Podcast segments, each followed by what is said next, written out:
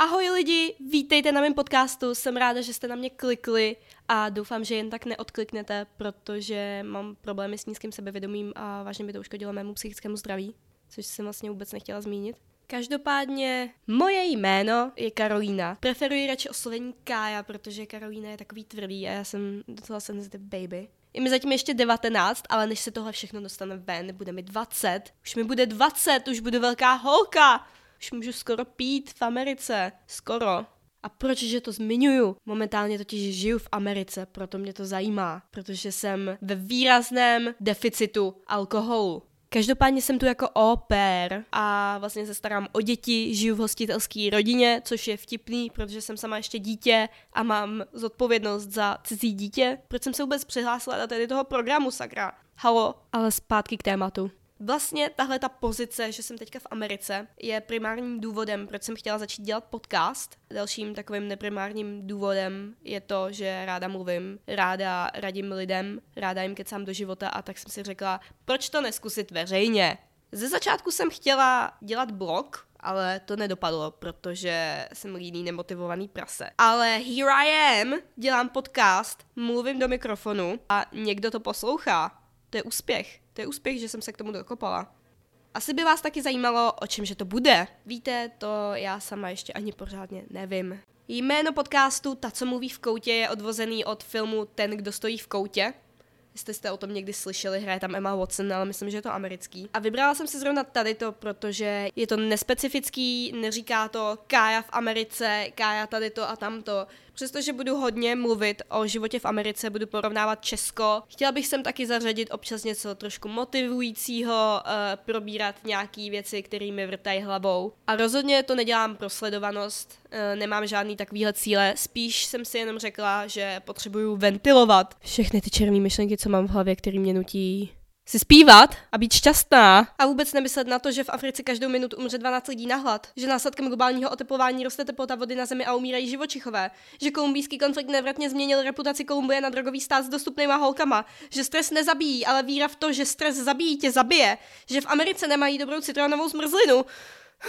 Ale jinak spím docela klidně. Děkuji za optání.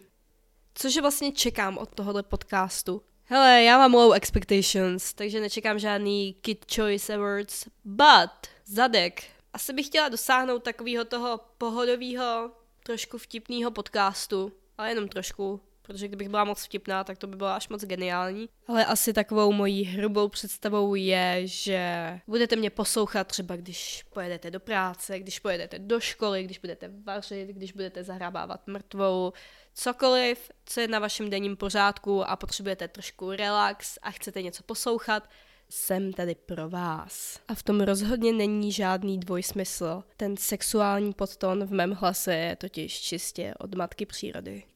A teď, když jsme se konečně dostali přes ten nutný úvod o mně a o tomto podcastu, asi bych se chtěla trošku představit, nechat vás nahlédnout do mého nitra a poznat moji osobnost. Světlo světa jsem spatřila, když jsem se jednoho sněžného dubnového rána, půlnoci, večera, halo, narodila mojí mamince, kterou moc miluji. Ahoj mami, promiň. Doufám, že jsi na mě pišná. A tak začala tahle ta nevýdaná jízda života. Chodit jsem se naučila asi v jednom roce, od té doby nenávidím pohyb. Jíst jsem se naučila už od začátku samozřejmě, jelikož je to přirozený instinkt, že jo, dítě potřebuje jíst, dítě brečí, ale aby jsme se odchýlili trochu od lekce o lidských mláďatech, Moje paměť sahá do, dejme tomu dvou let. Mojí první vzpomínkou je, když jsem byla v dětské postýlce a dostala jsem hrozný záchvat breku. Brečela jsem a řvala jsem a chtěla jsem, aby mě máma přišla ukonejšit pohladit mě po hlavě, dát mi jídlo. Chtěla jsem pozornost. Což mi vydrželo do dneška. A mojí první vzpomínkou je zároveň moje první velké trauma, protože moje máma mě nechala brečet v té kolípce. Pamatuju si to, jako kdyby to bylo včera. Brečela jsem, řvala jsem. Tak hrozně jsem chtěla mámu a ona mě tam nechala. Ne přímo jí zazlívám všechny mé psychické problémy s důvěrou k lidem, ale mami, zůstalo to ve mně do dneška a od té doby mám velkou díru v srdci, kterou jen tak nikdo nezaplní. A to by bylo dost o mých depresivních sklonech k samohaně. Co to je za výraz? Ale teď se pojďme vrhnout na více sluníčkovou a určitě tisíckrát zajímavější část mého života, mého dospívání, která je šíleně podstatná a bez který byste nedokázali žít.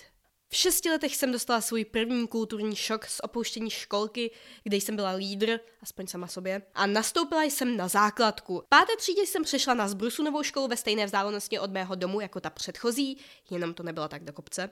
A tam jsem si prošla pubertou. První lásky, první skutečná kamarádství, první hořká životní zklamání, první knír a v devítce první úder reality z dospívání. Pak jsem nastoupila na Pražskou střední školu v Holešovicích, kde jsem strávila zábavný půl rok objevováním pražského dospěláckého života, alkoholu, drog a zbraní, jako každý správný fanoušek Justina Biebera a Seleny Gomez. Po letí mě to tam ale přestalo bavit a tak jsem se se svými výbornými studijními výsledky přestoupila na soukromou školu v Klánovicích. Strávila jsem tam tři a půl roku ohyzného žití, dostala jsem se tam ze své drogové závislosti, odnosila svoje první dítě a rozhodla se po maturitě vše nechat za sebou, včetně toho dítěte, a odjela do Ameriky. V Americe jsem už 9 měsíců, slyš 9 měsíců abstinence a za 4 měsíce už jedu domů. První měsíc a půl jsem strávila v Severní Karolíně s rodinou a dvěma malými špunty, bohužel jsme si ale moc nesedli. A tak jsem jim po tří týdenní dovolené pojízdkou, kterou platili oni, oznámila, že chci změnit rodinu. Po dovolené jsem teda odjela do Marylandu, kde jsem si našla rodinu s jedním starším dítětem a od té doby tu zevoluju a totálně je zbožňuju. To by bylo asi ve zkratce nastínění mého života. Doufám, že jste to všechno brali pořádně vážně, hlavně to s těma zbraněma a drogama a mým zanedbaným dítětem, protože je to stoprocentní pravda a já bych vám nelhala, protože já ani lhát neumím. Já jsem jako Abraham Lincoln, já prostě mluvím čistou pravdu, nic než pravdu.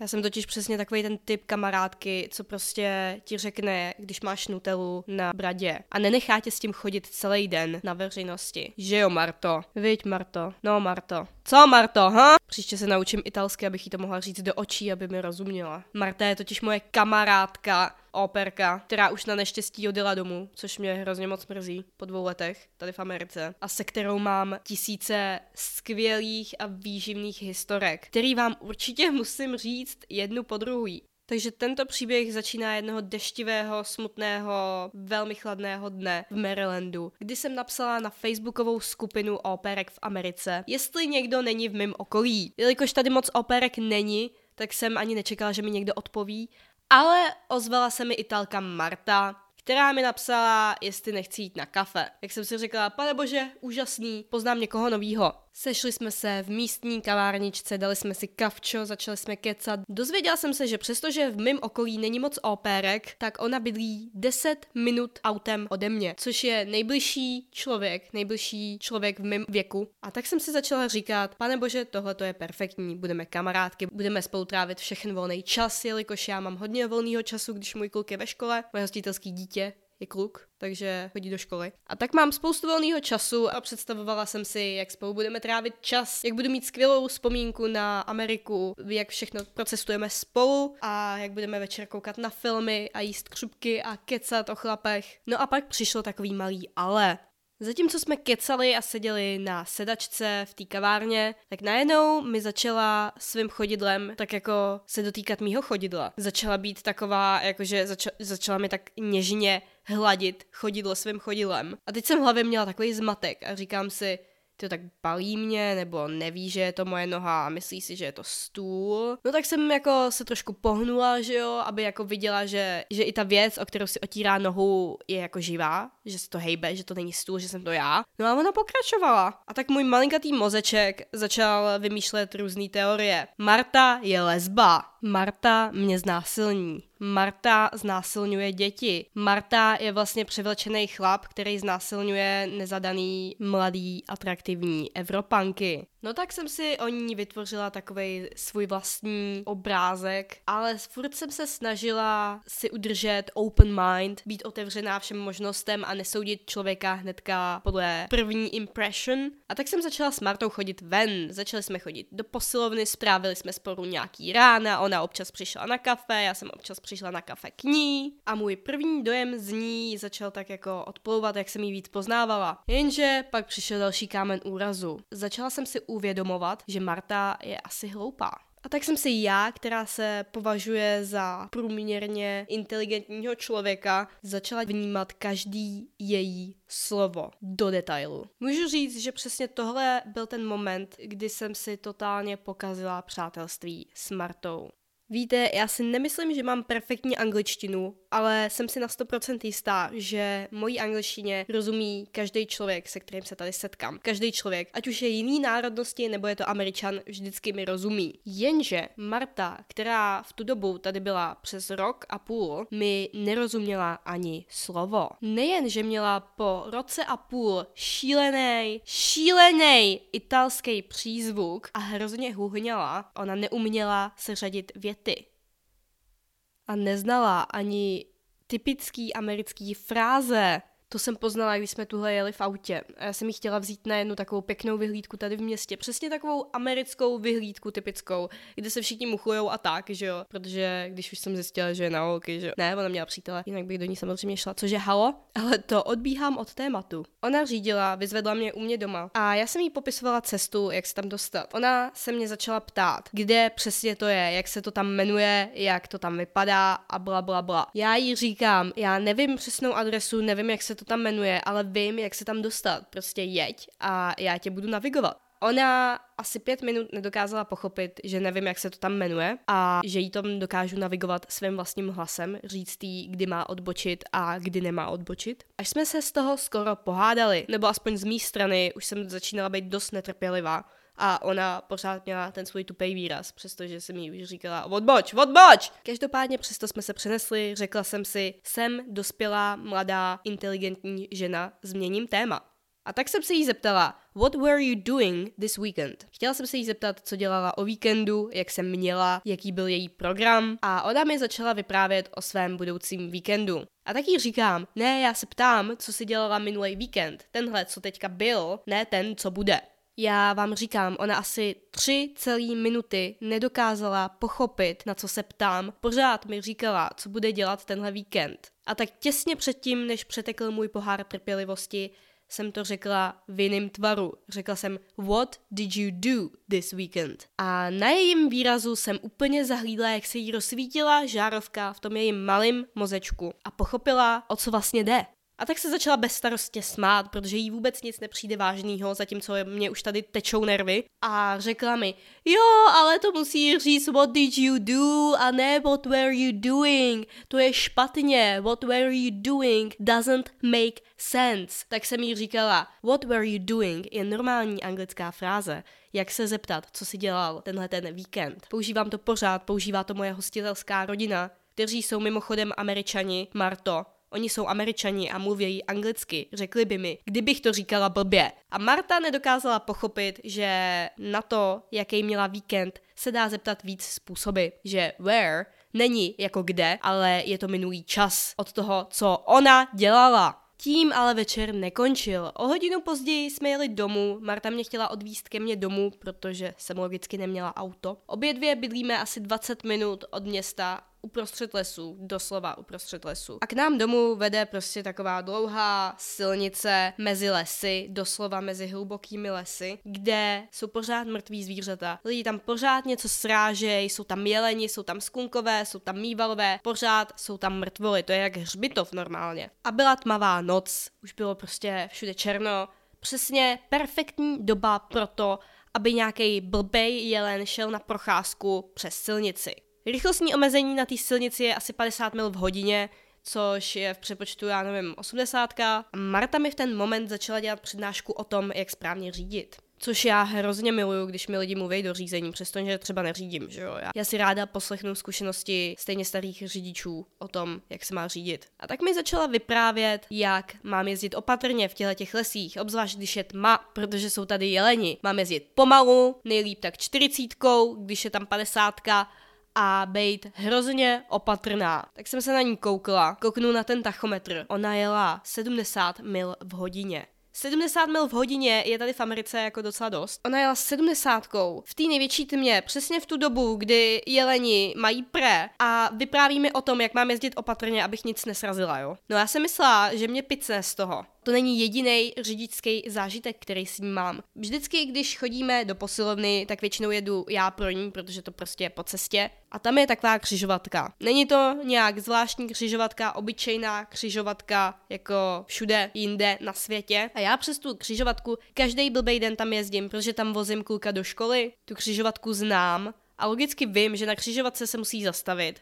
Musíš se rozhlídnout a pak teprve jet, když vidíš, že nic nejede. S Martou projíždím tu stejnou křižovatku, kterou projíždím každý den už po dobu čtyř měsíců v té době. Martu chytl amok a začala mi vyprávět. No, tady musíš být fakt hrozně opatrná na téhle křižovatce. Hrozně blbě tady jde vidět, hrozně rychle tady lidi řídějí, tady musíš být fakt hrozně opatrná, musíš se kouknout sem a tam. O tomhle mi mluvila asi dvě minuty v kuse. O tom, jak mám přejet křižovatku. No já jsem myslela, že jí normálně praštím pohrabáčem, jako. Marto, ty vole, co jsem asi teďka udělala? Já jsem zastavila, rozhlídla jsem se na všechny světové strany, abych se ujistila, že nic nejede. Tak proč mi tady dvě minuty mluvíš o tom, jak se mám správně rozhlídnout, abych byla bezpečí a přejela, když nic nejede? Nedává to smysl, Marto, nedává to smysl.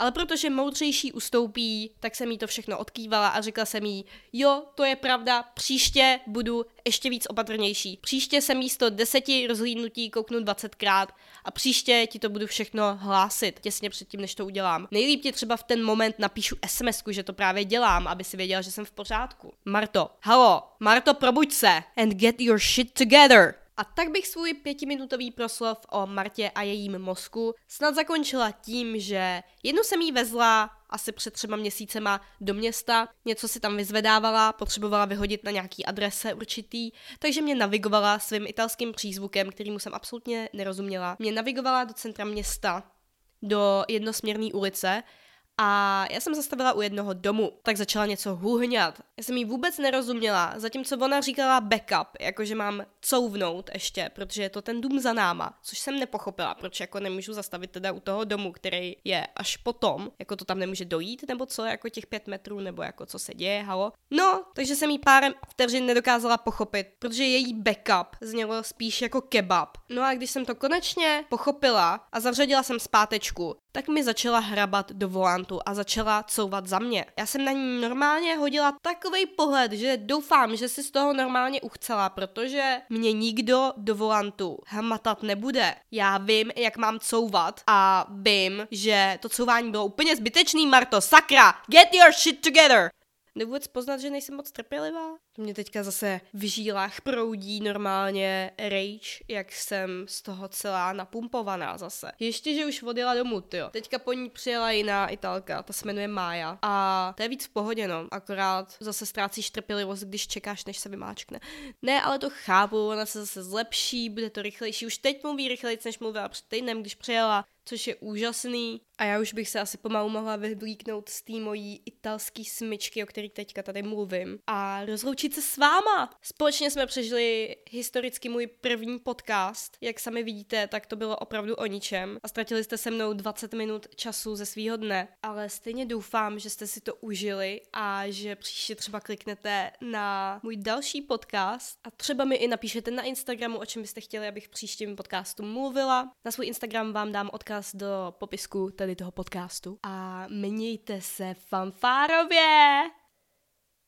Asi bych ještě mohla zmínit, na co se můžete těšit v dalším podcastu, abych se mohla ujistit, že na to fakt kliknete, jo. Takže s váma budu na 100% upřímná, protože já nevím, o čem bude další podcast, ale určitě něco do té doby vymyslím. A za tři týdny mám týdenní dovolenou, podívám se do Bostonu, do Toronta a do Chicaga a v Torontu se potkám se svojí kamarádkou Adele Nedlou, takže určitě spolu natočíme nějaký podcast, protože Adele teďka taky čerstvě začala s podcastem. Určitě vám dám odkaz na ní i pod tohleto video a na to se můžete těšit, protože myslím, že to bude sranda. Dvě holky kecají o svém životě v Americe, no není to úžasný?